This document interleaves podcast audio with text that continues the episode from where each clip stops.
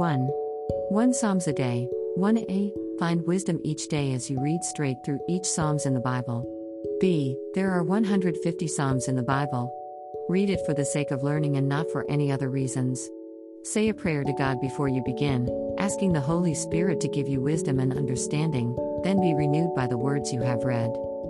2. Psalm 1 1 6, NIV. 1 Blessed is the one who does not walk in step with the wicked, or stand in the way that sinners take, or sit in the company of mockers.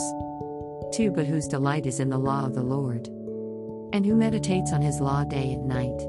3 That person is like a tree planted by streams of water, which yields its fruit in season, and whose leaf does not wither. Whatever they do prospers.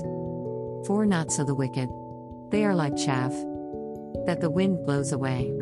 5 Therefore the wicked will not stand in the judgment, nor sinners in the assembly of the righteous. 6 For the Lord watches over the way of the righteous, but the way of the wicked leads to destruction.